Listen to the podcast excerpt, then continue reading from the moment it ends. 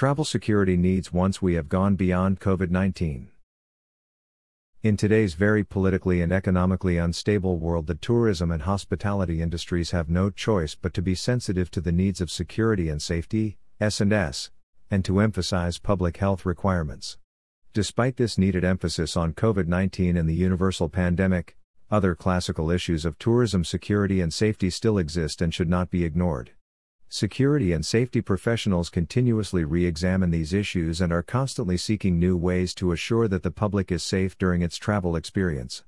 Each security incident makes the travel industry's many components ever more sensitive to the fact that every S&S decision is not only a security decision but also a business decision. The following ideas are meant to stimulate creative thought among those who work in the travel industry. These comments and suggestions are not specific for any one particular locale or business nor are they an exhaustive list of problems or solutions. Tourism Tidbits strongly suggests that any and all decisions should be made for a particular business only after speaking with a tourism security expert and in conjunction with other professionals such as a business lawyer and local law enforcement officers. In this month's issue of Tidbits, we present to you some of the ideas that are necessary for a successful and safe tourism industry. There will come a time when the pandemic will end, and questions of tourism safety and security will still be with us. When thinking about security for your place of lodging or tourism business, please consider knowing and defining a S&S problems. All too often tourism and travel professionals are so overwhelmed by issues of S&S that they fail to define which problems are central for their locale or business. What security challenges impact your tourism business, crimes, acts of terrorism or both? Do you need to worry only about what occurs on your own property or in the community at large? Also consider safety issues such as outbreaks of infectious diseases such as meningitis, ways to protect tourists from Legionnaire's disease and AIDS, methods to assure pure food and water. For a tourism industry to prosper, it must create travel possibilities in which the problems such as diarrhea and typhoid cease to threaten the visitor. Then ask how your hospitality industry and locale deal with natural disasters such as earthquakes and floods, as well as man made problems such as traffic accidents and equipment failures. Is your business located in an area of high traffic congestion? Does this congestion mean that even a nearby hospital may not be easily reachable? Because the industry is so large and varied, there is no one answer that solves every problem. Tourism professionals must define those problems that are most pressing for their own region and or business and develop methodologies that fit local budgets and culture. Identify problems that will impact tourism/travel not only during the pandemic but also into a foreseeable post-pandemic future. Consider how these problems will impact your part of the industry. Not only should current problems be addressed but it behooves the S&S professional to anticipate problems that may not yet have occurred.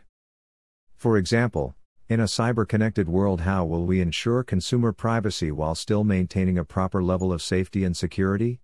How do we determine what are acceptable levels of risk or even know what the risks are? Can we develop cross cultural safety and security standards, and demonstrate the impact of safety and security to administrators worried about profitability?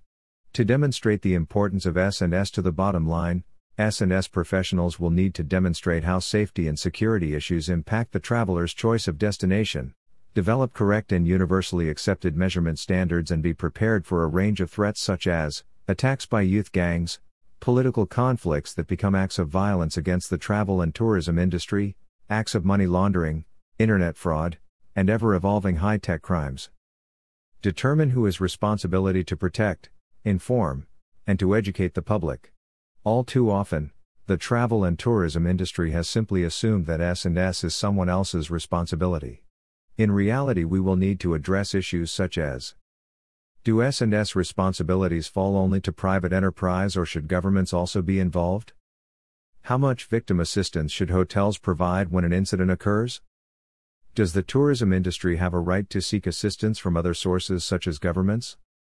Who should define and implement travel and tourism victim assistance? Who will oversee the implementation of these policies?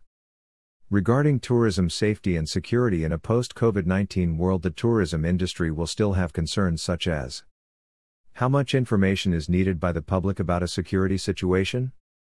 How does the industry create a balance between educating the public, working with the media, and still not harming the local travel and tourism industry?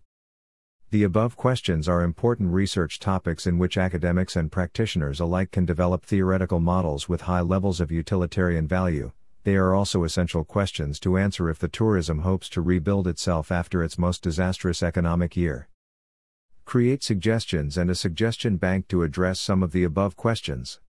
Be mindful of the fact that a suggestion might not seem valid in one time frame but might become valid in another time frame. Here are a few ideas and suggestions to ponder. How do we train all people working in the travel and tourism in matters of safety and security in a post COVID world? Can the industry be sure that travel and tourism officials understand the risks involved in ignoring these problems?